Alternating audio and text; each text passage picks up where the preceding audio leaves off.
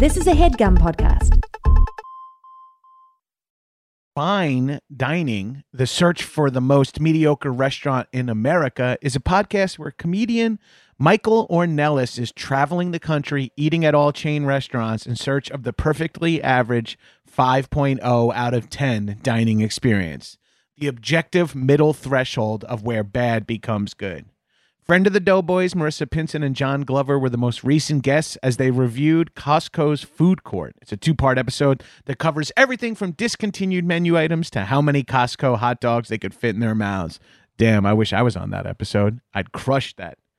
Head over to linktree.com slash fine dining podcast, uh, F I N E D I N I N G P O D C A S T, and click Bees giveaway to enter a giveaway for an all expenses paid trip to your local Applebee's, the current frontrunner for the most mediocre restaurant in America at 5.02 out of 10 for you and up to three of your friends. And you can watch or listen to fine dining on your platform of choice while you're there. Enter by May 1st, and the winner will be announced on the May 8th episode. Disclaimer $50 will be provided for transportation along with a $200 Applebee gift card. I love doing those fast read disclaimer things. Go give fine dining a listen. The search for the most mediocre restaurant in America. Ooh, ah, that magic spoon. Get on the spoon that takes me to you. I'm probably going to get sued for parodying the Who song Magic Bus, but I'm pumped about Magic Spoon. Not only pumped that they're advertising my podcast, but pumped to tell you guys about it because I love this stuff. It's delicious. I loved cereal growing up, but you can't eat that anymore. You can't have dessert first thing in the morning. Cereal uh, later in life became a more of a dessert treat for myself. And now with Magic Spoon, I can treat myself and also not completely derail my current fitness goals. So I used to love to get all the unhealthy cereals, all the delicious cereals, whether they're frosty or cinnamony or chocolatey or fruity. I like them all, especially with a splash of little dairy. But now I can't have that stuff anymore. It'll wreck my stomach. It'll spike my insulin, this, that, the other thing. I got to cut down on carbs, sugar, unhealthy food. And I basically can't eat anything that I used to love like this. Uh, and now I find a cereal that helps me get protein in my macros that I need. It has zero grams of sugar, 13 to 14 grams of protein, and only four net grams of carbs in each serving. 140 calories a serving. Keto friendly, gluten free, grain free, soy free, low carb, and GMO free. And you can build your own box. Available flavors to build your very own custom bundle are cocoa, fruity, frosted, peanut butter, blueberry, and cinnamon. Peanut butter and blueberry pair together very well. Take it from me. I mean, obviously, peanut butter and cocoa pair together very well, but peanut butter and blueberry is a surprising combo that I like a lot. Go to magicspoon.com slash ham to grab a custom bundle of cereal and try it today.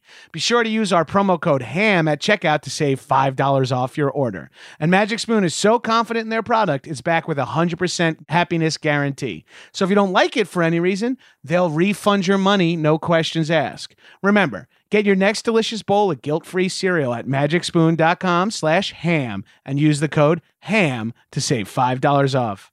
Thank you, Magic Spoon, for sponsoring this episode. Yay!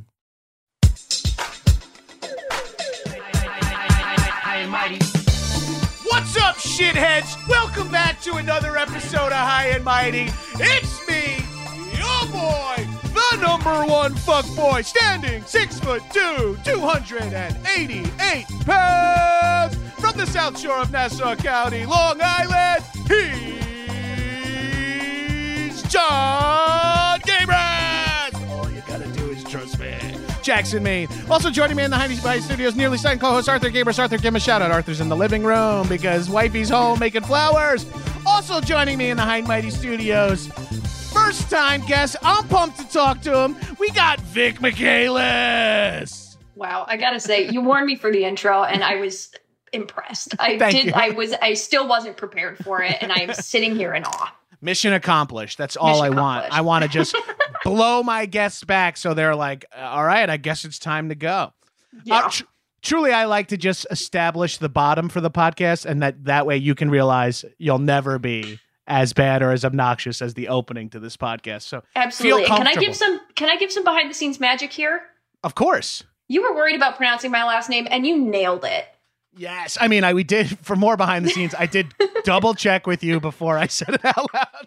And, And I, my first honestly, guess was way off. way off. But you know what? I listened. I was listening carefully. I wanted to. I wanted to hear even like kind of like where uh, the stress was on the syllables, and perfect. Ten Oh. out of ten. Absolutely nailed it. Uh, and if if I were to fuck it up, you would join the ranks of Mano Agapion, who's been on a dozen times, and I've said it wrong every time. And he, I've known him for ten years. Absolutely.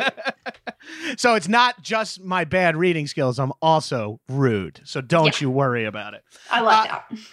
Vic, we met doing, or maybe uh, the last time we spoke was doing uh, Besser's South by Southwest Improv for Humans show, and you told a story about Taekwondo, Yeah. and that activated me as someone who also studied the way of foot and fist as a child. Uh, not to the level at which you did, which is thrilling to me to uh, hear anyone talk at that length about it. So uh, the second I was banking episodes for the summer, I'm like, gotta get Vic. I was like, hey Dan, can you give me Vic's contact info? This is insane. I know I've met them once, but I would love for you to be able to get my info to them. So Gabrus, could- I really got to say, nothing has made me happier because it's the kind of thing, it's much like my love of Lego. It's like the kind of thing that it's all I want to talk about. And it's the one thing that nobody wants to hear about. Like people are so unbelievably disinterested, which I get. I actually Yeah, do. no. I'm pretty But sure you- choir on the same way with action movies. People will be having another conversation. I'll be like, "Ah, "Yeah, did you know that on the set of Predator, Arnold?" And people are like, "What?" And I'm like, "No one wants to talk about this right now. Stop trying to inject it." So I launched a podcast to talk about action movies, and then that's what this podcast is for. So you could rant about Taekwondo. We could talk I about katas. We could talk about. Uh, what can I ask? What did you study? Were you like, uh, uh like what form system were you on? It was it was Taekwondo. Uh, Mhm. Sungduko, maybe something like that. He it was taught out of a garage on Long Island by uh, oh, baby! an Italian American career war a Korean war vet where he learned. What is up with that? My master instructor was also an Italian American woman who that was like it was like the Korean flag, the Taekwondo flag, the Italian flag were like the big things in the gym. my my Taekwondo instructor literally had USMC United States Marine Corps tattooed on both of his knuckles. like uh, across both hands. love It's- that. and I was so I thought it was the coolest thing that I had like this tatted up gangster taekwondo and who I think just stayed in Korea after the war and and like studied it or something like that. Or oh, that's part of his like origins, like or that's his lore that he created. But I see it. I understand. Did he was he a combat boot instructor? I feel like um in Chicago, like near where I Ah. was, like there was this uh, Master Jojo in the area there who had who would wear his co- like his steel toe combat boots, and like part of like drill training was like trying to step on people's toes, and so if you weren't fast enough.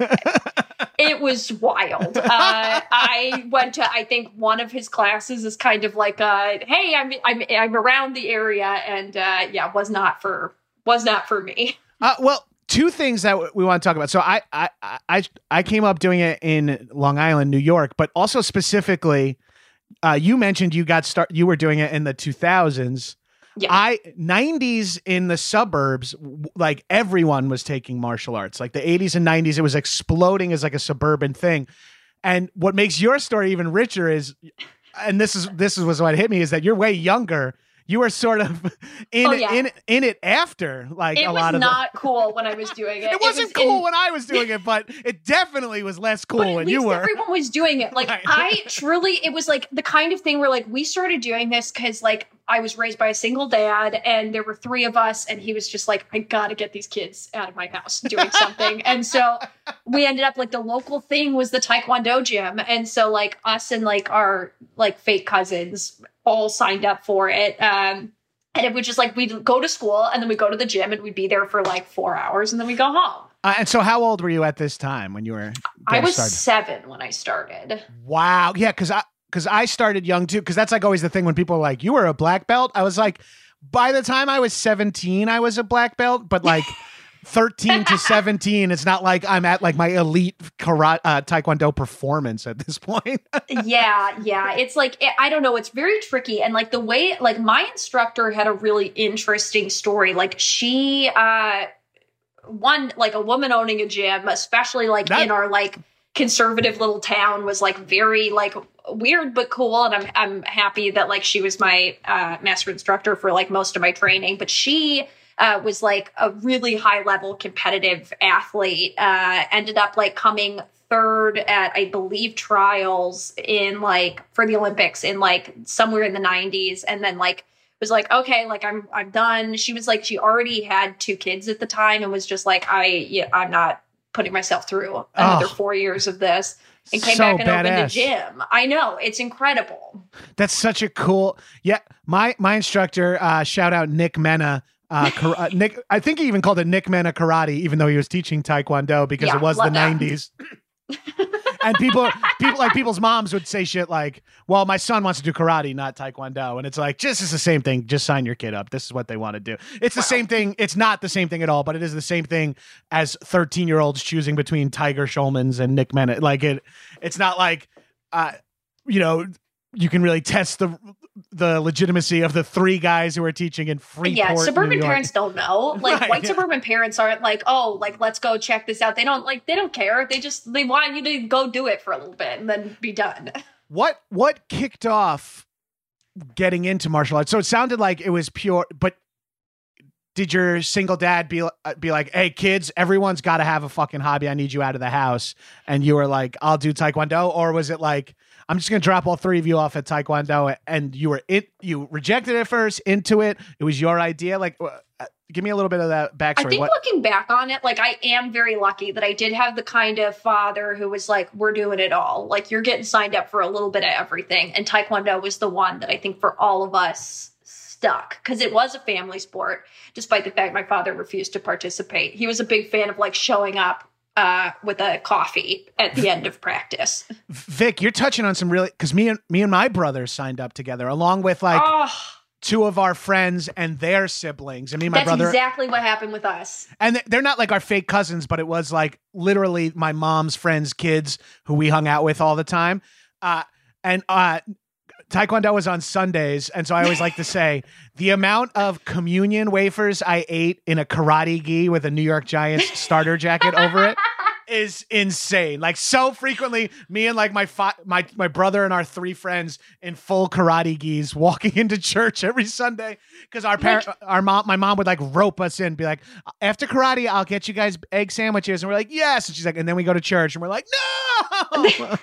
like truly what was up with that because that was also like a big thing even when i was doing it was like wearing the dobok everywhere like Yeah. just being in uniform in full uniform belt on and then like going to dairy queen afterwards and sitting and eating a meal there you know what, What- i mean like uh, I gotta say, part of the reason you sign up as a kid is to put the gi on. Like, and I'm I'm now almost forty, a grown man. I've compe- I played at a bunch of sports, competed in a bunch of. Putting on any uniform does feel good. Even like you know, like you start to. When I, I put on a rugby kit the other day for like uh, a sh- uh my wife on I needed my wife to take a picture of me in my rugby uniform for a thing so I started putting it on. I put it on, and I'm like, oh, oh shit! I started to be like, I'm feeling, I'm ready to play. So if I put on a gi right now, I think I would be fucking breaking pine in no time.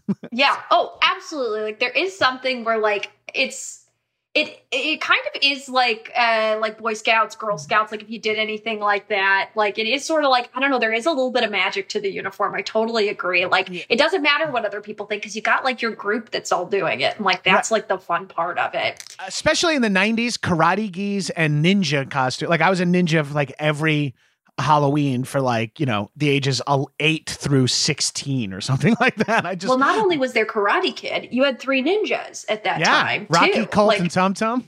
yeah yeah like what a what a what a time to be alive and to be a martial artist I'm one of three boys, and we all did martial arts. So it was like three ninjas came out, and we actually went to go see three ninjas in the theater with my grandpa, and they somehow played the second reel of the movie first and then played the second reel again. So me and my brothers were like, it's already so confusing because the movie just opens with them like in the middle of a issues, and then it goes for like twenty something minutes, and then starts over. And then my grandpa was like, "I think something might be wrong," and me and my brothers were like, "Yeah." th- we were so excited to watch Three Ninjas Kick Back the sequel, and this absolutely fucking sucks. Uh, absolutely wild. Di- also on that trip, random tangent. I remember the woman at the taking the tickets told my grandpa, "You're not a senior citizen. You have to pay full price." And he was like, "Yes, I am," and like took out his ID and had to show his ID. And my grandpa. Uh, you know, a little, uh, a little ready to snap at any moment was like, this fucking bitch. How she just ask me how old I am. Why would I lie about being a senior citizen? And we're just like, 10, 8, and 4 walking into the movies with him, like, okay, pop, pop.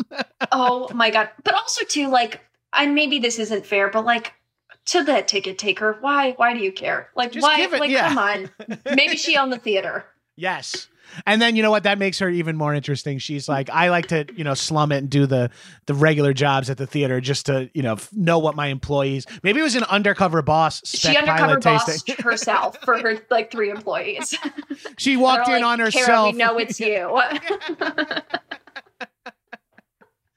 Uh, so the main reason we got into it was because we were into action movies. We were into Chuck Norris, Van Damme, Seagal. oh, great. So that's what kicked off our love for that. And then, like, in the 90s, when we were kids, there was like a sort of magic to the martial arts. You know, I, anything Asian in the 80s and 90s was treated like mystical and magical and stuff like that. Uh, but for us, it was like once we learned that you can learn to do that stuff, and then you don't, you know, you have the disconnect of like, Van Damme's not doing that stuff. You can't learn to do what he does. It will take forever. He's an absolute uh, genetic freak and all that. And you're like, Mhm. oh, oh, okay. You learn Yeah, all that eventually. are not a part of the curriculum. Yes, exactly. It's like when do I learn parkour? And it's like get the fuck out of here. Like because I remember when we started taking taekwondo, we were like, and then we got to take gymnastics so we could do flips and shit. And it's like, wait, why do we need to do gymnastics? we went to trampoline every Saturday in the hope that we were going to be able to learn like like flips. Like um, our goal anytime we go to big tournaments, you know how they have like did you do did you compete at all? Uh no, I we only had to spar like on our test, but I never co- competed at that level. No. Well, and like anytime you walk into any kind of those competitions, they're all over YouTube if you're like into that sort of thing. Oh, I like watched a lot of demonstrations. Yes. all those demos, like you always see like these like 12 year olds that are like spinning and like running up like it's like they're running up boards, like breaking them as they like go like up like I don't I don't know how to describe it other than they're running what you're talking about. I, I to describe exactly what you're talking about it's like in a video game where you can jump to the wall and jump off there are people who like do that up three boards like Yes. breaking boards on the way up or back on the way down and or there's like uh a, a pair of nine-year-old twins who are both doing like nunchuck kata, and then there's like an eight-year-old girl who's got like a long wushu spear that she's like whipping around and flipping, and you're like, holy shit! It does feel like in movies growing up, like Wayne's World 2 parodies it with like, and behind this door is a bunch of people doing some elite training. You know, it just feels yeah, like yeah, that. Yeah, yeah, exactly. And then you're just like a kid over on the edge who's like, I'm gonna spar for points against other 12 year olds, but there's like two guys doing somersaults with size in their hands and shit. it's like it's so it truly is so wild because it really puts into perspective immediately like your talent level and like your your place in the order here so it's it's hard to get too big of a head uh, in a sport where uh, there's people that are just always going to be significantly better than you How did it feel when you got started? Like, were you into it right away? Were you not into it? Did you have a natural uh, uh, capabilities towards it? Like, is there your athletic capabilities were they lined up for Taekwondo? Like, what? So for me, I think this was a perfect storm. And I'm going to say this not to brag, but I didn't have a lot of friends growing up. So it was Uh, sort uh, of you you do comedy now and Taekwondo then? Yeah, I know, Vic. I'm not gonna I'm not gonna brag, but I was alone a lot, and uh, so so like what was kind of a perfect situation was like you go and it's like a lot of other people that really don't fit in other places, like especially at my tiny little Midwest gym, it was like a lot of other like there was like uh these two brothers that had like uh like shaved heads and those like tiny little like Rat tails on the rat back? Yeah, yeah. and so like you know it was like them and then you know like and then it was like me and a lot of other boys, which I really loved at the time, and then my siblings, which was like which was the best. And like we all would just go and hang out with each other. And then especially once we started competing, like I was really just kind of like, oh, we're doing this. And then I think around like green belt is when you're forced to spar at our gym. I know all gyms sort of do the belt system differently, but that would be like our fourth belt in for your test. You have to, it's the first time you have to spar. Um, and I actually was like, oh, I'm, I love this. I love I love kicking people. I love hurting people. This is what was this was is the, the best. was the violence appealing? Was the thrill? Had you had you done any like other athletic competitions before this? Also, are you in high school as a green belt, or is this like junior high? If you're seven when you start, are you So sparring works- at ten? It works like our gym. Uh, it takes like you went through approximately like three to four belts a year, so you Mhm. get your black belt in about three to four years, depending on. There's like one black belt test a year, so if you make the cutoff, you could do it in three years. Some people it takes four years. So at this point, I'm I'm probably like nine when I'm starting. And to, and and you're competing against other nine year olds in in uh point sparring for taekwondo, right? Is it points or is it? It's points. So like Yeah. uh, they change the system every year, and this is also like a pretty big point of contention, and actually something that like I think is not. It's like great for a viewer, really really tough. So the different divisions that they have, they've got like 14 to 17. Uh, you can start doing head headshots, uh, and they've recently. I don't know if it's still up to date, but they changed a bunch of the point system. So now the most valuable point is spinning kicks to the head which is like yeah i mean it's like it's a sport that's really trying to keep up with mma i, I was don't gonna say this is like Rock N' Jock. It's like the the five pointer from half court. It's like we don't need to make kids actively doing spin kicks at each other's heads all the time. No. Like no, in, in like no in any way shape or form. I mean like i don't think anybody really needs to be doing it spinning kicks to anyone's head. It's like the most velocity you can have coming at somebody's Right. head. And i mean like i i don't know about you but like as somebody that's had like concussions from a lot less than that like i like a, a regular kick to the head is fine. Like that'll do the job. We don't need we don't need it.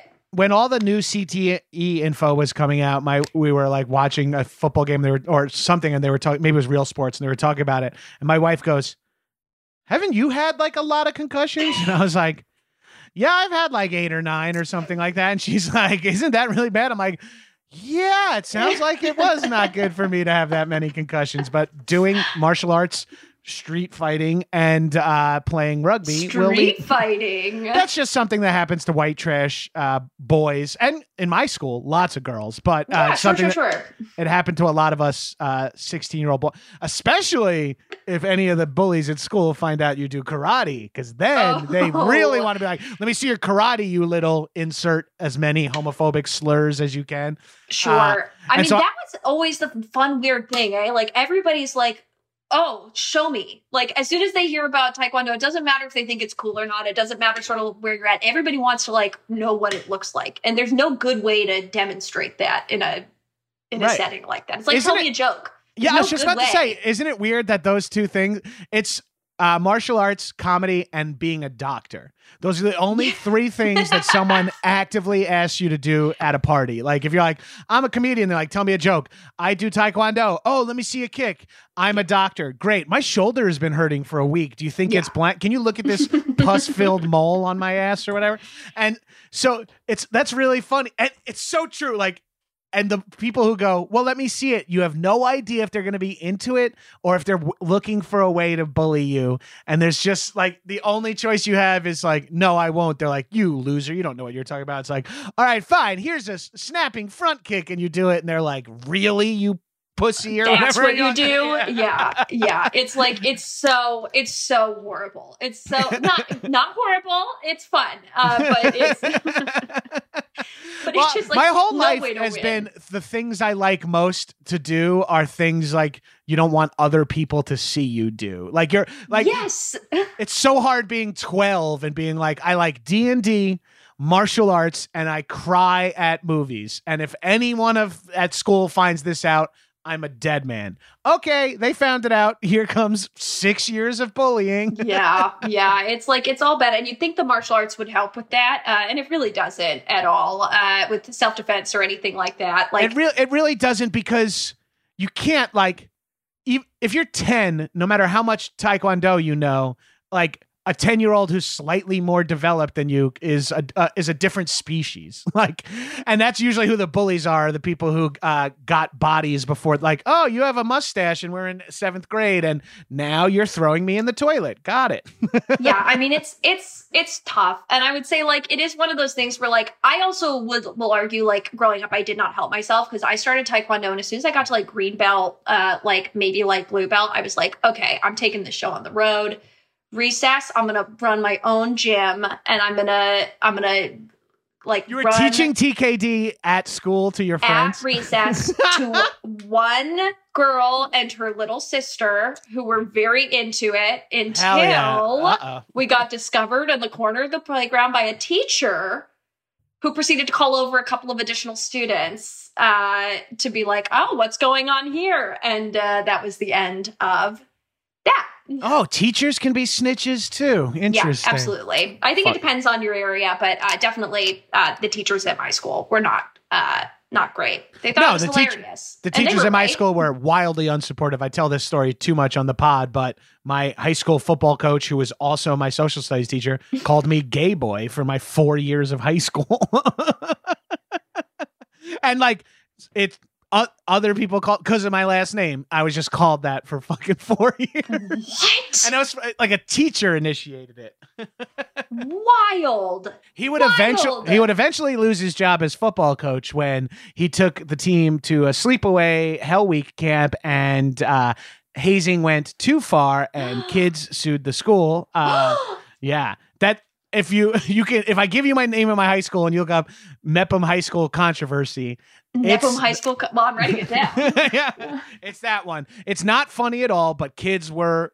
In hindsight, sexually like what was called sexual assault now, like but but Oh. then was called hazing, and kids were sexually assaulted by uh, upperclassmen on the football team. Like, Holy shit. and in hindsight, what happened to me was clearly sexual assault. Like you know, but it was like pants being pulled down and ass being slapped and stuff. Like it, it escalated in the three years after I left, but just unchecked fucking boys is like is in high school is just high unchecked people in high school. I shouldn't Just just, to gender it. clarify, you said he lost his job as the football coach. I believe he also got fired as a teacher, but I know for a fact I'm I'm safe saying that because the football team was like disbanded for two years. Yeah. Whoa. Good. Yes. Good. good and it like that should not be part of it. Like it, when you zoom out and in hindsight like you have like intense hazing for like this low level tier shit it's like you're a fraternity at a liberal arts college. You're a high school football team that is not even going to the playoffs. Like you don't Yeah. need like this level of intensity that you took from duke lacrosse. Like we don't need to bring that to fucking kids. Yeah, So I mean, like, just in general, like, I find that, like, anytime you got kind of like youth sports like that or like elite sports, and I, I mean, like, I'm sure it happens in all sports, but I guess like the sports that I've noticed it most was like in martial arts because I went to like a lot of like, uh, I, I was at the Olympic camp for a couple of summers doing stuff, and like, like shady shit goes on and like it's like kids and like sometimes it's like adults that like don't quite know they're adults yet like haven't like realized like oh yeah like i'm in charge of this situation and it's just like it's really like horrible and i'm i'm very happy like the people it seems like are starting to talk more about it like watching Yeah. what happened with the gymnastics uh doctor and all that stuff like it seems like hopefully it's going to be safer for future generations It's it, it can it has to be like it can only be safer for future generations. It's uh it's cuz it's one of those things that in hindsight you're like, "Oh, maybe the dude who knows taekwondo the best in our town isn't necessarily the best person to be in charge of kids." Like this guy this guy knows football, maybe he doesn't know like understand developing 13-year-old boy like it's like just like that weird thing where like how now we elect all these and elect or give all these people these huge platforms where it's like maybe we don't need to listen to someone whose like background is cosmetics about how to turn the world around. Maybe we don't need to listen to someone who was a- an Olympiad. They don't need to be the governor. Someone who was a like I don't want to know their plan on infrastructure. I'm like not interested. Right. That's uh, like, God forbid we have a few people that have studied the thing. Everyone's got to be an outside the box thinker. It's like, you know, a little thinking inside the box could help us every once in a while.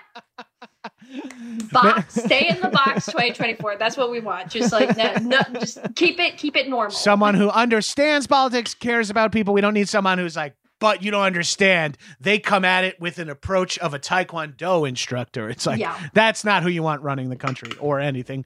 No. Potentially, as we're learning, maybe not even Taekwondo. yeah, maybe probably not even taekwondo. Like I think that's totally fine. Like uh it's it's so it's so strange, but like I genuinely overall uh you know had a really like I wouldn't trade it for the world. Like I genuinely do think that like it taught me like a lot of discipline. Uh like it was an incredible way to like work out and it gave me my only friends that I had for like for like 10 years. You know what I yeah, mean? Yeah. hard to hard to argue against all the all those perks there. Yeah.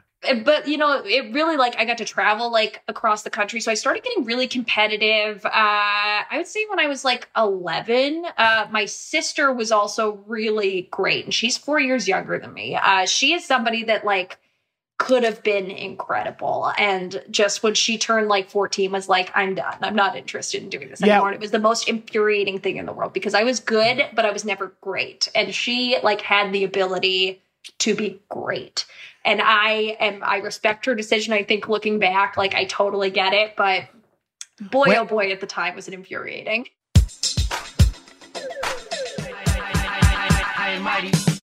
in my 30s uh, in my in my late 20s and 30s i became a bit of a wine guy and i got to say i'm still a bit of a wine guy does pairs well with a lot of meals and sometimes a refreshing glass of rosé on a summer day hits wonderfully and sometimes a little red wine at the end of an a day with a little chocolate hits wonderfully. I'm not a big white wine drinker. Uh, i understand the place for it and people seem to really like it but i'm more of a red and rosé kind of guy. And uh, so i was so hyped. I'm not a wine expert you know. I like to try a bunch of new stuff. That's like on, the only way i can really learn how well, i like and what i like and stuff like that. So that's why i use vivino. It's the world's biggest online wine marketplace they're also the largest online wine community with 50 million users rating and reviewing just about every wine. Uh, Vivino carries all my favorites, but I didn't grab any of my favorites because I took the opportunity to try a bunch of new stuff that I wouldn't normally get. So I got like four different rosés and four different red wines. Uh, already uh, finished a couple of the rosés, brought two of the red wines to parties. That's what I like to do with wine as well. Such a great gift. If they don't open it there, you know they still get to use it. Uh, the the Vivino app has everything you need to know about wine. It's right in your hand. You can see all the ratings and reviews. You can leave your own, and of course, you could even buy wine. My favorite thing to do is scan a bottle when I'm shopping in a store and see what Vivino's users say about it and see what price I can get it from on Vivino. So, uh, I'm so st- I'm as a matter of fact, just recording this ad has made me decide I'm going to have some red wine with my dinner tonight. I believe I'm making a little bit of skirt steak, so I'll be checking that out.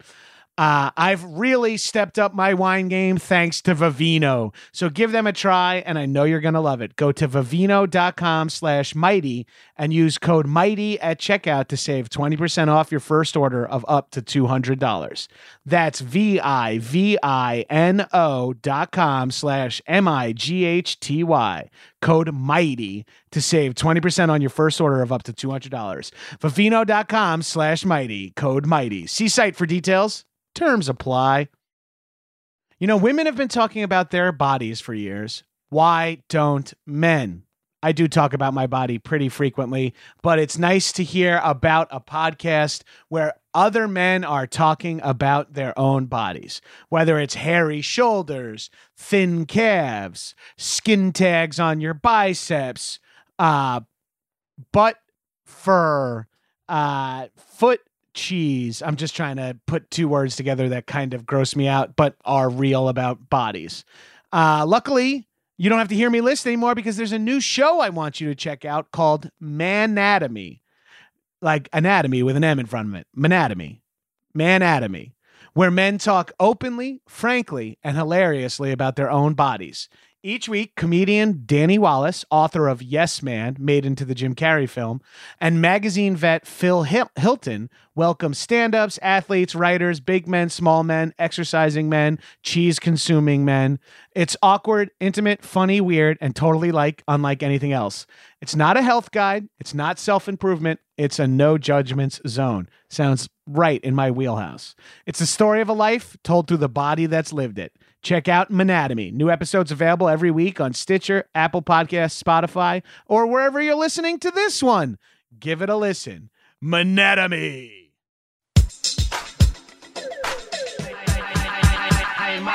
I want to nail. I want to talk a little bit more about those uh, Olympic camps, but before that, when did you give it up? When did you stop?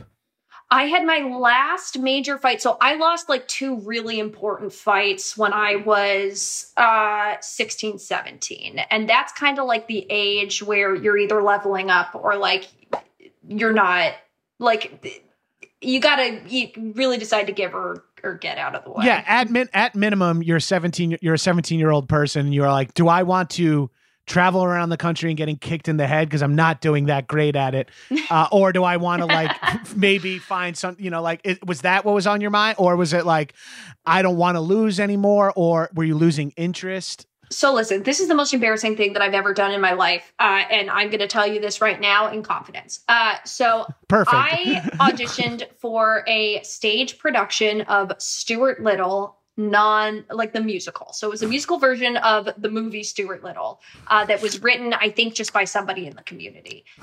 I got the part That's not the end of the most embarrassing story ever. Oh my god, I thought that was I- plenty embarrassing for me. I got the part of Stuart Little's mom, okay, yeah, uh, who- it's getting worse. who in this musical I think is in the show for 10 minutes.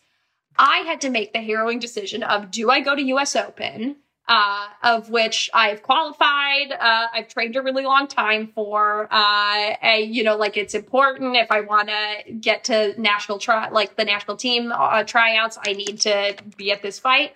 Or do I want to go do Steel Beam Theater's production of Stuart Little the musical? Uh, and I picked The latter, the latter, unfortunately. so, uh, but that sent you more down a uh, correct path than uh, U.S. Open uh, Junior Nationals or whatever. Ever could have. Yeah, yeah. opened way more doors for me. Uh, no, I mean, like honestly, end of the day, I'm not mad at all. Like I, I, it was like it, my time was done. I was like genuinely like. I'd spent my uh, I'd spent that summer before in Colorado Springs, and I just had had like a real epiphany at that camp that like I'm done. Like I'm I I think I'm done with this, and it's just tough because there's like so much riding on it at that point. Like there's so many coaches and but you're also at the you're you're at the, you're also at the age where self awareness is starting to creep in a little bit, and you're Yeah. like you're like I'm trying so hard, and these people are. I can actually see the difference in our skill levels. Like I'm we're 16 now, we're 17 now. I I always thought, hey, we're all taekwondo. Like that's how I always felt. And then like you start to when you are you become like unfortunately aware of like, oh no, these people are objectively better than me at this. And I, I can tell they're not trying, it's not killing them as much to even so, oh, will I ever be as good as Barry here? And I probably won't. And is that enough of a sign for me at this age to be like, what am I really like? Because Yeah. It's I would also even argue that, like, for me, it was like I was looking around at people and going, oh my God, I don't want it as bad as Barry. Yes. You know what I mean? Like, Yes. and I think that that is just as important because, like, at the camp where I had this epiphany, uh, there was this girl who, like, so this was an invitation only camp. It was really like, you know, uh, it was like a high level thing. Like it, they had people from all over the country there. And there was this girl who was there who I'd never seen before who was like, my age, my height, looked to be in my weight division. And I was like, I don't know you. I would absolutely know you. Like at this point, like, you know, I I'd fight like s- 9, 10, 11, 12, like big fights every year. And at the tournaments, you see the same people, you fight the same people in your weight division. She looked my age. So like, and I would have been 16 at the time. So the, the age division is 14 to 17. So I'm like, I would have seen you around. I haven't seen you. Uh, so we get like partnered. They were like partnering people up for sparring drills, and I got partnered with this girl, and she immediately, like right off the start, uh, back kicks me into the nose. My nose just like breaks immediately. oh, And- It was brutal. And so the uh, the instructor, uh, it was Juan Moreno was running the camp. He is a two time silver medalist. Uh, ran a camp. He was running the uh, Olympic program for Taekwondo at the time. Was like, okay, go uh, go take Vic to the nurse. So it's like me and this girl walking to the nurse, and she's like, I'm so sorry. I really don't want to fuck this up. Like, this is my opportunity. I had to like beg to come to this camp, and like, I love. I just love this so much and I really want this to work out and I'm scared that they're going to send me home and I'm just like I'm like stop talking to me but then I'm like by myself for a second and I genuinely was like oh my god like I've never wanted to be here as bad as this girl wants Yeah. to be here. You know what I mean? And I it, I just like really had this like oh yeah moment where I'm like oh yeah I'm I need to move. Like I don't want to I don't want to do this anymore. and you're i feel like you're smart enough at that age and and uh, know yourself enough to be like oh you can recognize that she wants it more and maybe you never recognize that in yourself previously of like damn okay that is what the coaches are talking about what the sports movies are talking about when it's like you gotta you gotta want it when you're like yeah. I don't like you. I didn't fight tooth and nail to get invited here. You know, like oh Absolutely. shit, yeah. I got invited because I've been here forever and like I'm a good fighter who can like I that was my other thing too is I perpetually got third place. Like that was my uh that was my only thing. Anytime I'd get up to those medal fights, I'd win my because usually like I don't know, you have like five to eight fights uh per round, sort of in my division. Uh it was like a competitive weight division.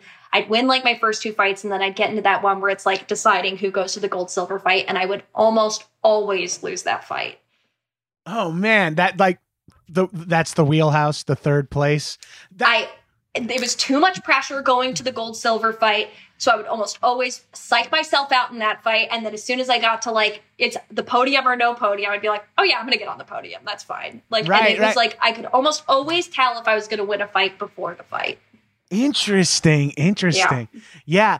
Uh, do you have any desire now to get back into it at all? Every day, every day. It's like Okay. now that I've stopped and I'm not flexible and I can't kick anymore i'm like i go into like anytime i go to uh, like a conference center or like a football field where like anywhere where they used to have it i'd be like oh, i want to do something like get me out there it's Do you every time do you ever find yourself doing like you know like when you're with your friends and you're like you just do like a sidekick or something or you do something where you're like oh, i still have it a little bit because i am now on my third round of i uh, did eventually got back into martial arts in when i lived in new york 10 years ago i was doing brazilian jiu-jitsu oh Uh, cool for a little while at Renzo Gracie's, and then I gave that up. That was not for me. I got dominated daily. Yeah. And uh, I mean. I was about to say, which is for me, but not in BJJ. But we don't have to get into any. Like this is we don't know each other No, that well. we Vic. I like that. this is my problem. Like, don't say that. But you should probably tell them what you told yourself not to say, because that would be more genuine. And I'm like, just never have any of this conversation. You're fine. no i'm happy we went back and thank you for sharing that with yeah, no, me. but I'm glad, Vic. I had to make sure I got that across. Michaelis, I need you to hear this. Uh, yeah but now I'm back in martial arts again. I was doing it before quarantine out here because I'm a, di- like I said, my love of martial arts came from the movies. So of course I'm a diehard Bruce Lee head. Of course I've read all the Jeet Kune Do books and all Mhm. his books, and now I'm studying Jeet Kune Do. Uh, Oh, with a cool. with a uh, instructor out here in the park, and I was doing it pre-quarantine in like a big group. Now I'm doing one-on-ones as I get back to feeling safer of being in uh, large groups. But uh, Oh, that's so cool. Is it fun? Like, is it how so similar is it to like? it's so it's so funny because it's I think partially because it's like LA adult classes, and also partially because it's Jeet Kune Do, where there is no forms, there is no like you have to bat like. Bruce didn't ha- want any of that stuff. He kind of like Americanized it for like this is just how to fight. So it it's a little bit like fight camp more than it is about like a dojo. So and I don't hate that, but like so and the skill levels all are kind of all over the place because it's like it's Saturdays at 10. You know what I mean? It's like some of these guys are competing in MMA fights using their Jeet Kune Do, and some of them Yeah. are 300 pound comedians who are like, How do you stand with your right fist forward? Yeah, exactly. That's, and that's me, baby. Mm. But I'm loving it. And I oh man. and I had one of the junior instructors, uh, junior instructors, guys like younger than me, but a legend. He and he, he Don't was like, that? and I'm like, hey, junior instructor, I have a quick question. I know you could absolutely disassemble me with your hands and f- feet right now, but uh, he was like, oh, you you move pretty quick for a big man, and I was just like, the that's like the best thing a fat guy can hear because I am actually agile. I think from years of sports and martial arts. So like demonstrating that at 300 pounds, I felt like such a fucking king. He was like, and I was like, yes, this is why I do it. I love that. My compliment, I because I had started back up a few years ago, and my big compliment that I got was like, "Oh, I didn't think that you were gonna be able to to kick like that. Like, oh, like that was pretty strong. Like that's always like my favorite Hell thing because I always go into these places like my my favorite like weird little thing to do, which is like who cares? But my favorite thing is to just go in and not say anything and just be like, I'm just gonna try out a class, and then people be like, Have you done this before? and to me that's just like mwah, mwah, mwah. that's all i want is i want people to ask if i've done this before so i can be like oh yeah i used to fight a little bit and then they'd be like well come to this class though i did have to stop for a while because i was just getting my ass kicked by like 14 year old boys and i couldn't do it anymore i genuinely couldn't do it anymore they were so good and they were snarky and they're What what about backing off from the fighting part of it? Does that still, or is that the part that appeals to, to you the most about it? Because so I think that's the tough thing for me is like that is what I love about it. So my thing is kind of like what you're doing, where I'm looking for an adjacent martial art at this point. So like yes. Wushu, I'm very into. Like I've read a lot about, and I'd really like to get into. There's just like not a ton of gyms in the area, uh, so that's like where what I'm looking at right now is I'm I'm looking to get back in in a different martial art. That's literally what happened to me in 2020. I'm I'm going through this ongoing midlife crisis in the last couple of years, and Oh, I was yeah. like, I want to do martial arts again. I don't want to do MMA because that's not the culture I'm looking for, and yeah, Brazilian Jiu Jitsu was not for me. I would do Muay Thai. That's and then I was like, I also want to do something that could potentially be good for TV and movies. Like, like I'm not like I'm literally in that much of a midlife crisis. It's like maybe I'll be like one of those dudes who's like a henchman in his 40s in movies. I'm like, you know what I mean? Like I'd love to. So I'm like, oh, I should learn. And then I was listening to Bruce Lee's memoir on audiobook, uh, A Life, and I got kind of I was like, let me just Google. Like I live in Los Angeles. I live in Southern California. There's so much Yeah. shit here. There's so so many people moved out here to launch careers as stuntmen and and so many celebrities take martial arts. So I just like typed in and I was like uh, at the level I'm like I'm a grown man. I have some money. If there's like a private instructor, I could like I was like fuck it, I'll find it. And then it's like we teach in the park three days a week. I'm like, the park? Yes. Oh, it's affordable. It's near my house. Holy I mean, shit. brilliant. I'm Yeah. truly dying to know. You don't have to say now if you don't want to, but I would love the name of that Oh, school. I'll, I'll pass it on to you as soon as we get off mic. I don't want any fucking listeners showing up to. I mean, I feel like I feel like they could Google Jeet Kune Do Los Angeles and find me, but uh, then Don't they'll have to that. They're they'll have to that. face me. they may find me, but they'll never defeat me. You're too agile.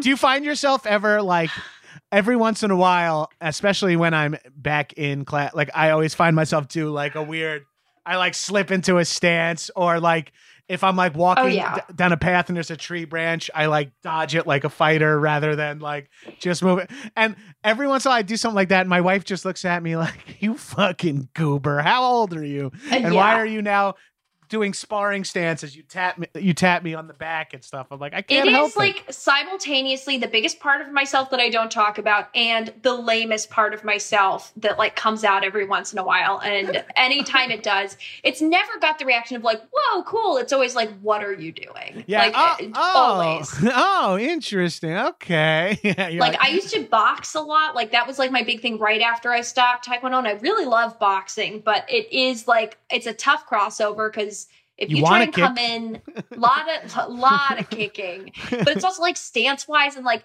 even just like the boxing's like this, and you're all like crunched up, yeah, and like Taekwondo like a big open like stance, and you're kicking where you're like coming in and snapping and they're like don't do any of that. Like Yeah. all of that is like if you were to actually box someone you would die. Like you would in a in a recreational fight you would die. Yeah, a real boxer like That's the other thing too that I'm realizing, like hitting the pads at Jeet Kune Do. I'm like, oh, if I, you just need punch training more than anything too. Real like now we're talking about like to actually survive in a fight, but g- being able to throw a punch, whether you learn it via boxing, taekwondo, t- kickboxing, that's the skill that saves you. Like it's like a that- step further than that, having actually punched somebody is helpful. uh, 'Cause I having think- been punched and having all, been punched and kicked and it's like knowing so like there was this really crazy thing. I was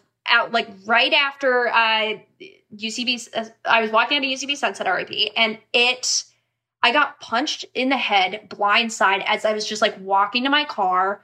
Just a guy like came up next to me punched me in the head. I didn't see him coming. It's not like a cool story. I didn't like do anything crazy but it was in the moment afterwards i was like okay i need to sit down i need to look around i need to see if there's anybody that i can see uh, and i need to like try and get myself like into the light and closer to the area where i know there's people and it's like that is like part of that training yeah. like i like that is just as important as like being able to like do stuff beforehand like knowing what to do after and like knowing the experience and being able to like slow your deal heart rate it. down Yeah. I think is just as important because you can't like you can't control stuff like that. So sometimes it's like knowing how to react. That's fucking crazy, Vic. I, I had heard that that happened to a person at the theater, not realizing. I mean, I, I don't think I knew you at oh, the that time. was me, the Yeah. one martial artist at the theater, the one person that maybe could have done something, uh, and it was me. And I did get being blind, in the head. being you can be a fucking karate master, but being blindsided is being blindsided. As a matter of fact, not that we're supposed to be giving fight advice, but my my anecdotal uh, amateur fist fighting uh, advice I give everyone is frequently throwing the first punch wins the fight. like, and that's a Absolutely. hard that's a hard bridge to cross is to be the person that throws the first punch. But if Yeah. you want to win a fight, you kind of got to throw that first punch. yeah, people always say like don't be, like don't be the one to start it, be the one to finish it. And I'm like, yeah, but if you want to be the one to finish it, sometimes it is helpful to have the element of surprise and be the one to start Yeah. it in the first place. You're definitely more likely to win a fight if you hit them and they don't hit you. Like that's definitely better in the long. That's objectively a better thing. I think uh, that's good fight advice. I feel good about that. I feel good telling people that. I, I meant to say earlier, and I, it just came back to me as I'm giving fight advice. It triggered me because that's like what my dad did my whole life because he was like a high school dropout, like trashy, like we fight other gangs of kids kind of guy. But then he, after picking me and my brothers up at uh, Taekwondo every Sunday and watching the tail end of it, and then seeing that there was an adult class that started after, No. my dad was eventually like, oh, see what this is all about. And he joined the same Taekwondo school, the adult Ugh. class. And me and my brothers were in the kid class. And then he stuck with it longer than us. We all quit. We all quit after getting our black belts, which we beat our dad to black belt. Then he got his black belt. Then he stayed for another three years and got his second, or two years and got his second degree black belt test. No Yeah. way. And I gotta say, it's a really interesting vibe going to your father's black belt test when you're like old enough and also do the sport so you kind of know what's going to happen. And I got to watch my dad's they on his second degree black belt test, he sparred two guys from the school. Like they were like 2v1. But my dad, in addition Two to v one. yeah. What? yeah, because it was like f- first degree black belt test, you got to spar. Like, I mean, you have to spar on all of your tests, but like at the black belt test, you have to spar one per, a, a higher level student for an extended period of time. After this, we got to talk about black belt tasks because I think that like that's a level of pageantry that I think people don't realize goes into. Oh uh, yeah, and I got to yeah. Let's talk about our black.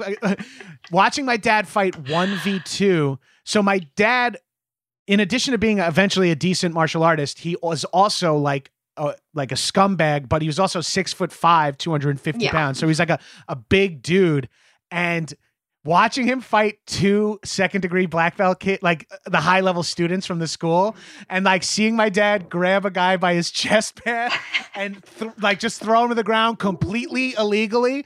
But like in, of course, in the Long Island Taekwondo world, people are like, excellence, good work. like cheating always wins, you know, like that's the kind think to guard the chest pad. yeah, you got to protect yourself. That's really, uh, So you mentioned the pageantry of a black belt test. Maybe Like my earliest performance in life, and now as a professional performer, my in- earliest performance might have been at an Elks Lodge in Baldwin, Long Island, where I did under the yellow. Cigarette stained walls and ceiling. I did my katas. I broke my first brick at my black belt test, my first concrete. I fucking sparred all in front of my mom and my high school girlfriend. You invited her? yeah, we were, I, you know, I was like, I was very proud, and I was, I was a Honestly, though, as you should have been. I think a lot of people give you a hard time for that. I'm happy you invited her because it's a big deal and you worked hard for it. And I'm Yeah, in hindsight, it must have looked so insane to like see your high school boyfriend when all that matters in high school is being cool, and your boyfriend is in like white pants going like Tagoo one, you know, and it's like, oh, I fucking hate this guy. We- we didn't last, but I don't think it was because of karate. Yeah, absolutely. Me too. What what was your black belt test like? So, like, we, it's funny because I think everybody's kind of got their own little flavor that they put on it. Uh, it was, uh, so like for first degree, um, you had like, you got to pick a bunch of different breaks. That was my favorite part. You got to spar, and then you had to read an essay that you wrote into the microphone, Oh. which what I would say is probably my first performance uh, that I did was I had to write uh, what black belt means to me. And we also like, I don't know, did you put sayings on your belt? Like we all had like our name and then in Korean we had like uh we got to pick like a black belt phrase and that like followed you. Oh, cool. No, that sounds more in my wheelhouse. We had to do two forms that we masked, like we practiced a lot, two of like the 20 that you learn over the course of this specific school. And then you had to do two that they just threw out at you. We had something similar to that where yeah, it was like you got to you had, we had to do I think like like our red belt form and then we did choreo for the first time once so you had to learn choreo beforehand and then we did choreo which is like the black belt form Oh, uh, cool. As soon as we all put on our black belts, that was like the the thing that everybody did. We did the brick break as well, but then for your second degree, which was my favorite part, we had self defense sketches that you had to like write and choreograph, and you had costume changes, and you would like have a Oh, script start- that you would go starting by. to see the two worlds of Vic applying there. All of a sudden, you're like, "Wait a minute! You know, I was thinking about playing Stuart Little's mom, and I could just do a little costume change." We'll do a here." little costume change. Yeah, Stuart Little's mom ended up breaking a brick. Uh, in Hell yeah. it was just like it was so wild and it made no sense and people like were but people were very very into it. Like my sister was in gymnastics at the time so she could do flips and stuff like that. So she for her second degree black belt test a year after mine added a back handspring into hers and our uh, instructor ms vicky made her do that like sketch that she wrote that self-defense sketch at every single event for the rest of the year. Like any gym gathering, anything like any party at anyone's house that we would do, Hannah would have to do that like self defense sketch. Oh, that's awesome. Uh, speaking of the at every black belt test for our school, like the right hand man of the teacher, this dude named everybody has, by the way, anyone at the that trained at the school was all the most Ginzo names. It's like Joey, Nikki, Tommy, Ronnie. Is that that's like the uh, Sensei Joey, you know? And it's like Sen-. Sensei Joey at at my dad's black belt test and my black belt test and uh, the other black belt test you would go to, he did a form, uh, a kata, uh, kama form. You know those like little sickle weapons. He would do. yes, yes, yes, yes. He would do a form with those set to Annie, are you okay? And it was like No. to us, No. to us, to kids, it was like the coolest thing at the time. It was like he plays music during his form, which I guess is you're, we're calling choreo too. Oh no! But it was like, Annie, are you okay? Are you okay? And he's like, you doing like, and it's just so awesome. And I'm like, that's for me as I'm coming into the love of Taekwondo and martial arts via movies and watching a dude use bladed weapons set to music is like I'm watching a scene from a movie, and I, I could Yeah, not have, I mean, how does could it not have been more hyped. Yeah, oh exactly. oh my it doesn't get much better than that. yeah, absolutely. Oh man, yeah, yeah. But and like even thinking about it now, it's like I have secondhand embarrassment, but also I have to see it. Like I, I, I would tomorrow would like if the gym was like I'm doing a test, I'd go watch. I think probably. Ah, I can't wait. I'm very excited to get back. The other cool thing about Jeet Kune Do is everyone's different skill levels there.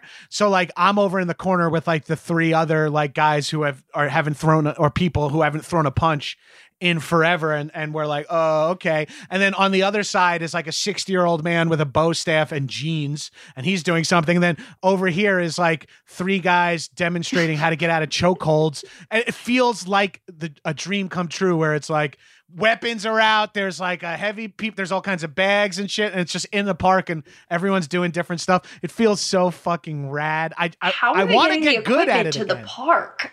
yeah these guys How- just back fucking in like a trucks up yeah Wow. yeah, okay. my my Sifu was like. I'm gonna get a. I think I'm getting a trailer so I can start bringing like a heavy bag on a stand and we could just wheel it right into the park. I'm like, yeah, man, go for it. I, I pay you enough in one-on-one classes that you should be able to afford to. yeah, get I- that truck. I, I've and also in the quarantine, one more martial arts thing. I was like, I have uh, uh, Filipino fighting sticks, uh, including padded training ones, and I was I've been doing like YouTube videos, uh, like right where you're wa- right where you're sitting, right where you're watching me. I'd be like standing here with my my foam oh, padded sticks. So cool. Yeah, it's just like I just hit myself in the nuts on the first try. I wasn't gonna say anything. thank you, thank you, protect me. Uh, I recently, like, I'm waiting for it to come in. I got a bow staff because I was just like, it's fun and like I there's no room for it in my place. I'm not going to be able to practice with it except probably in a park. And I, it's the kind of thing where like I so badly want to be the person that like doesn't care and is just going to like go and be like, yeah, I just want to practice this for a little bit, but it does immediately bring me back to like being at recess and the teacher being like, come look at these idiots. Uh, well, I got news for you, Vic. adult adulthood is not like high school and los angeles is not like anywhere else in the world It- I- if you walked to the park at, with a bow staff in a full uniform you'd be the eighth weirdest person in the I park don't want to los yelled at by the slackliners, is what it comes down to. yeah I don't want them yelling at me. well there's a hierarchy there and the slackliners and the a cappella groups are going to have to learn that they are actually below bow staff training But they, it's you know, they got those dope bucks on every day. They don't know. They don't know that they're the bottom.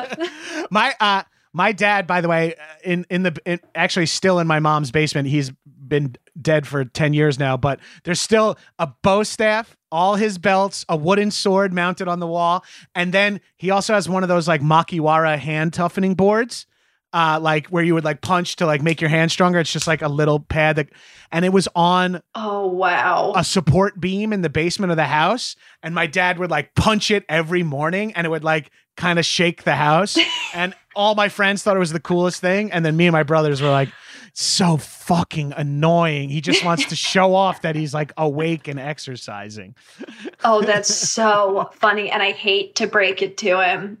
It's now required that you've got like gloves for taekwondo, so it's like you don't, You don't even to need the hand hands yeah. anymore. You don't even need it. Hand and foot pads are now required, unfortunately.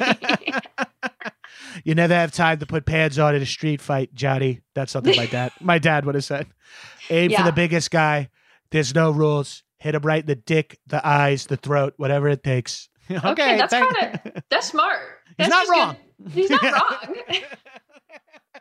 I will, despite his advice, get my ass kicked a number of times throughout my life. But Yeah. it, it was good advice. Whether I truly harnessed it or not, that remains to be seen. Now, this is maybe like something that, like, because you know, if you don't want to give uh, street fight advice to uh, people, I think that's fine. But like, what's the thing that you have found that's helped you the most, like, from training in like actual practicality situations? So I used to work at a like my job was I worked at a thing called Women to Women, which was a self defense thing that my martial arts instructor like peddled out to different companies and schools and things like that, and she would get paid. And we got a pair of Harley Davidson steel toe biker boots, and that was our payment for a season of doing this. Oh, okay, interesting. Uh, child But labor laws, people- exploitation. Yeah, Yeah, yeah, yeah, yeah, yeah. But you know, it was, it was fine. We like the boots were ugly, but I wore them once, so it was all worth it. Uh, But she would always like talk about like uh, like biggest things to do in practical fights. But I don't think she'd ever been in a practical fight. Like I can count like on very few times, like the number of times I've been in like physical fights like so what is the things that you're like oh that's what that's what you got to do uh definitely like the th- the thing i well I was at a pool party with kids at, uh, at it this past weekend uh, over Labor Day weekend or Memorial Right. Day weekend, whenever that was. And I was, I don't have kids. I am kind of a hard R rating in life, so I have to like adjust frequently. But I was talking to like my friends' kids. They were like ten and twelve, and they were like, I they were talking about scars, and I'm like, I only have scars on my hands a lot and my head, but they're mostly on my hands. Yeah. I don't know if you can see this. I got like two. I got like a bunch around my knuckles, and I got like a bunch on the top of my hand, and that's it. Same. it. And that's from martial arts and then also from bartending, like reaching into places. And then there's like, you scrape your knuckles or hit a piece of glass. So these kids are like, bartending, did you see a lot of bar fights? I was like, oh, yeah. And, and I'm like, they were like, were they cool? I'm like, no, they were, they're scary. And like, I feel like the best advice a kid, a young person can learn about best practical advice is they're absolutely terrifying. So if your fucking heart is in your throat, if your piss is in your pants, like you are not wrong. It's terrifying. Your body reacts in a way that you're not prepared for, like that it hasn't reacted like previously. So a real fight hits, but the mate that's why practicing sparring and getting hit in the face is the best practice you can have because Yeah. You you know it's going to suck to get hit in the face, but you know it's not the end of the world if you get hit in the face. You know what it feels like if you hit them. It's yeah, I mean probably it could be right to be fair. But the main thing I learned is like the most important thing is like finding that distance, whatever your distance is, is like that's what you need to maintain. Like if you're a close up person, get close up to this person. Don't punch. If they if they seem like they're a wrestler, stay away and throw kicks and punches. But Yeah. mostly get out of fights. I was gonna say that is like because I also worked like uh like my big job up until like very recently was I did like I was a brand ambassador. So like I was like uh, I worked for like Red Bull and Bacardi and I spent a lot of times at clubs. I was like around a lot of like fights like you were saying at like weird like scuzzy like clubs and stuff like that. And my number one thing that I always tell people is like the the best thing that I took from martial arts for practical life is my ability to run faster than pretty much anybody else. Like my Yes. endurance and being able to like just get out of a situation and also like knowing something's about to go down. Like if you can like read the room and be like, oh, this doesn't seem great, just like get out of there. You don't need to be there. Yeah. Go. Go. I will say my years of bartending have have given me a very sh- like Sherlock Holmesian like ability to read body language exclusively if it's going to lead to fighting or fucking. Like I Oh, have fascinating. just from years of being behind the bar at like trashy college level bars, I could just tell by body language and energy. I'm like, fights brewing over here. Th- these girls are gonna kiss over here, or these, you know, these dudes are gonna hook up for sure over here. It's like you could just feel it, and feeling that the energy is a little heightened. Uh, and then a- all this talk we're talking about, we're talking about martial arts. We're leaving out like mixed martial arts, which are now probably the mo- one of the most popular sports in America. Oof, and- yeah. And unfortunately for people in random street fights, a lot of people are now trained fighters in some way. Or- And you don't know. You have no way to know. No, and it only takes, and this is how you find out the hard way. Say you're like me, a big six foot two, 250 pound college kid, and you get fucking worked by a five foot eight hundred and forty pound college kid because he knows jujitsu. Oh like, no. it's brutal. Uh, yeah, yeah, it's like and not all martial arts are equal. Like you're getting in a street fight, like I want to be behind like the Muay Thai, the Jiu-Jitsu Yes, guys, like yes. the boxers. Like that's who I'm standing behind. Like my pretty little like, okay, there's a point, and now we're taking a break for two minutes. Like I, you don't Yeah. want me. Like people are Yeah. always like, if I if we get in a fight, we want Vic. I'm like, you do not want me No. anywhere near your no fight. Like, crane will not help us at all. I want I will guy- get us points, but that is nothing else. I want a giant person who can box and like and take hits. They can go first. Yeah. yeah. It's so and and and that's the scariest thing like talking to bouncers and shit. It's like any one of these little people, like it used to just be like, all right, move them out of the way. Try, like, but now everyone's got training, everyone's got leverage. They can grab your wrist and bend it. All that shit that just sucks. That shit. It, so be careful out there. Although are, are we all running in situations where we uh, fights are imminent? I mean, I guess they can happen anywhere, anytime. Shit, shit breaks down. Yeah. Yeah, yeah, I guess that's true. I guess this would be for like younger people that are like, "What do I do in a fight?" Yeah. No, don't fight. Don't, Don't do fight. it. Avoid have it at It's all fine. costs. Do you got video games? Vic, I want you to get back into martial arts. I feel well. You know what? You're also younger than me. You'll you have plenty of time to uh, I realize. you too. Even talking about it like this is just like exciting. It's Yeah. like very much like I don't know. Like I am. I've I always feel called to it. Like anytime I go anywhere new, like my first thought is like, oh, I should go find a taekwondo gym, and I have like my. Uh, I have my uh, like Dan certificates from South Korea, so like I can I my black belt like like transfers. translates. Like yeah, yeah. My credits transfer. My Yeah, yeah, taekwondo, yeah. my TKD So- creds. That's so I can really cool. theoretically like go and teach at other schools. Not that I would want to do that, but like I I can't do that. But I I think like I think kind of like we were talking about earlier, my taekwondo days might be over, but like I'm I am actively looking for another martial art. here. Yeah. Also, just like as an adult, you're like, it's fun to have an exercise, quote unquote, exercise class you want to go to. Like where it's like, oh, I accidentally get fitness, but really I'm just so jazzed because I'm getting to throw punches and stuff. yeah, Oh, absolutely. And here's the highlight of Jeet Kune Do for me. you have to learn right lead and left lead because uh because Bruce's belief was why would you put your more powerful weapon further away from your opponent? So I'm learning all right hand forward as a righty. I'm fighting southpaw and I'm learning the jab with my right arm, which is just such a weird I love that because also so smart. Of course, like I'm left leg back because for the exact same reason. Like my instructor was big on like if my right leg's my stronger leg, that being because I was always the heaviest person in my weight division. Like I was borderline weight division, so like I was always the one in trash bags when we'd find out that there was only four girls in the division above me, and I'd Yeah. be like, okay, great, like fantastic. I'm gonna eat a pizza and then we'll go to weigh in again.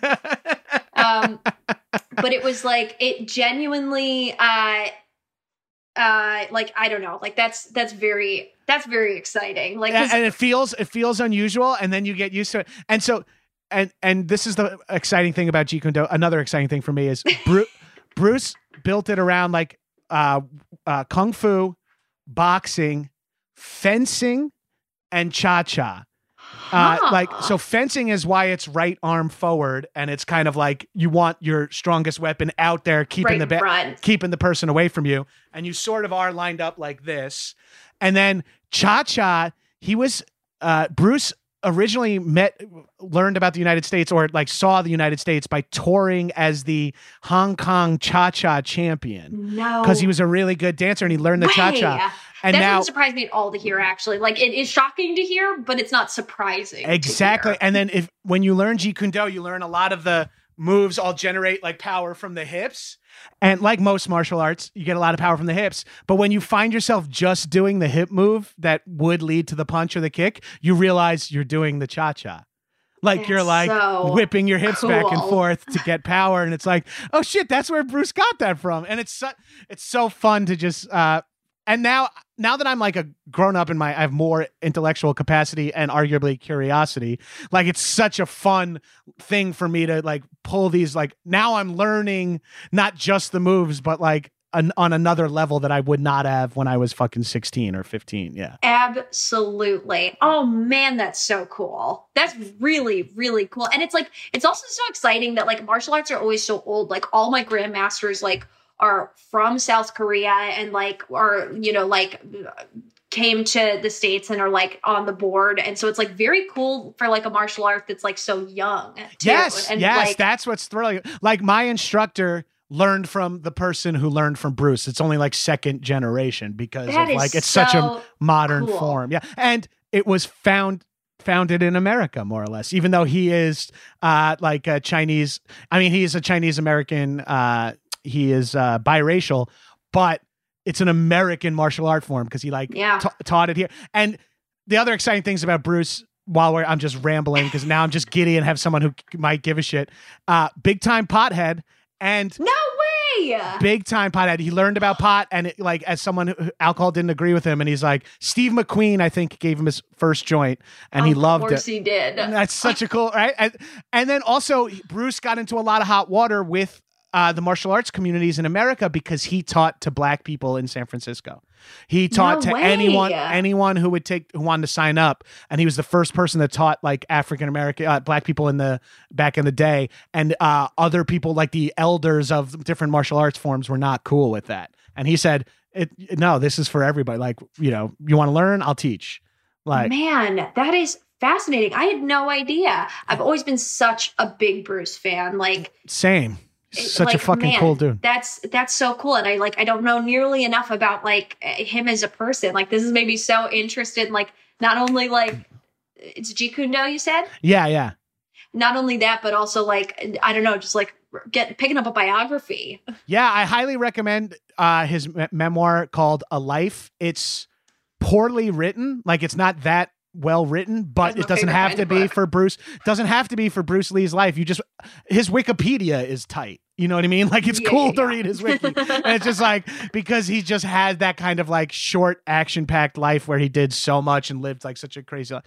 But that enough about Bruce. Let's get back to Vic. Vic, where can listeners of High and Mighty find you? Uh, I mean, besides in your dojo when they have to challenge you for superiority of the SoCal uh, martial yeah, arts community. absolutely. uh, I'm at VIC across all platforms. And if I could just say, it's Pride Month. There's a lot of really awful anti-trans bills going around. You can find info on that uh, at the ACLU. Uh, they're they're suing a bunch of people, and you know, just in general, you can find like links to petitions and things like that on their Instagram and website. Fuck yeah, co-sign that. Not going to plug my action movie podcast after no, that. do it, do no, it, no, no, no, no. I'd rather prioritize that. Let's do it. I I have uh, 500 episodes of this podcast to talk about my shit. But yeah, a lot of fucking subterranean moves are happening in politics around the country and it feels like uh, uh, you know we we have to push back against the fucking flood of this bullshit that's coming up like so let's keep our eyes peeled for this. Let's stop that all the fucking anti-trans legislation. Let's stop all the anti-voting legislation because it's starting to feel like an obvious power grab. Let's Absolutely. fucking put an end to it. It's bullshit. Who gives a shit what people's want to call themselves what gender they want to be? It shouldn't be any of our i don't give a fuck what anyone does in their lives. No one else should. That's it's really at minimum you should actually just feel empathy and feel care and hope the best for people. But at minimum all you have to do is not think about them at all. Like Honestly, such an easy ask is just drop it. Like whenever someone's like, ah, well, are we supposed to put our pronouns on our resume? I'm like, "Y- yes or no. And if so, why are you complaining about it right now? Like, it doesn't fucking matter. Just do the thing. I, like sorry, I'm worked up about it. No, I'm clearly no, I bringing think in it's good. With pronouns too, I genuinely do think it's a kind of thing. Like if you really talk to anybody one on one, it's like it's something that will not impact you at all, but will like make a person's like day or week or like affect like how everything goes. So like, why does it then like if you think about it in terms of that, like why does it matter to you? Like just right. just do it, just do it. But that's like It doesn't affect you at all. the first person that ever uh, straight up said to me, it's like, yeah, but now we're supposed to call them a different pronoun because they're announcing that they're a woman now. And I was like, you have a stage name. Like the person that was talking to me was like, they they're a TV writer that didn't go by their Jewish last name, but went by like a cool, hip sounding middle name as their last name. And I was like, and now you can probably unpack who this is using your but I was just like, bro, that's the same exact thing. If you want, like, if I need to intellectualize this for you, it's the same thing as saying, like, please don't call me Jonathan, call me John. Like, because that's the name I prefer. No one would be like, your birth certificate says Jonathan, so you are Jonathan. I'm so tired of people trying to change the God given name. And it's like, no, call me John. No, call me they. No, I'm a woman now. It's really not that fucking hard. No. And I have slipped up with friends and no one has ever like put me on trial. They Somebody have just said like you, say thank you, and move on. That Yes, genuinely exactly. is it. well, it's just like fucking up someone's name. You're like, it's actually Michaelis. And you're like, got it. And you're like, not offended that I had to double check or anything Well, like I that. was offended, but that's Well, a yeah, that's that's you, an 'cause- instance. I was pretty mad. You're sort of not as chill as you come across. That's what we should. I'm unapproachable, and that's kind of my thing.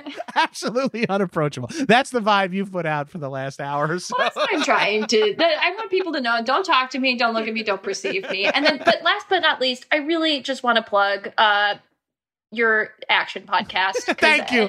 Oh, most thank God. Most important thing. And most now that we've solved uh, all of that, let's listen to Action Boyz on Patreon, but you can also get free episodes wherever they are. Vic, thank you so much for coming on. I have uh, Jeet Kune Do in the morning tomorrow, and I'm s- Oh. thrilled. I'm so hyped for it now. How spectacular! I can't wait to look it up. Thank you so much for having me. This was a freaking blast. This was so rad for me too, Vic. I appreciate it. And bye, shitheads. High and mighty.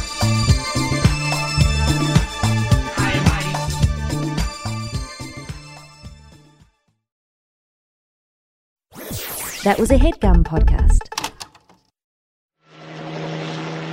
in a part of the world where there are no rules. Holy shit. Holy shit, guys. I'm so pumped. I definitely have not watched this since I rented it on VHS in 92. Strangers united by the threat of death. We got all the fucking major players. Seagal, Vladimir Putin is a good man. Arnold, Here, come, give it to me. I need you to cream pie me now. Stallone. People are loving this movie. See, actually, it's got a lot of heart. You're mentally irregular.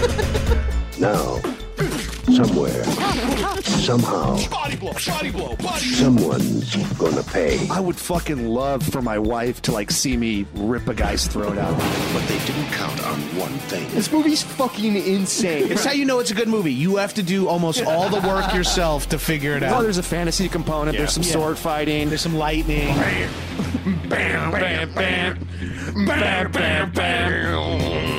There's a new game in town. You wake up after a few years, and then you don't even know who you are anymore. We're gonna be making Terminators. We're gonna make a really great deal with the Xenomorphs. What? I don't hate them, but I've been in a room. yes, I understand. This is now the 20th ending of the movie. I am dark. I'm um, your dad. Action boys. Boys will be boys. Subscribe here for bonus content and more free stuff from behind the paywall. To get new episodes, become a patron at actionboys.biz. Do it. Do it. Come on. Do it now.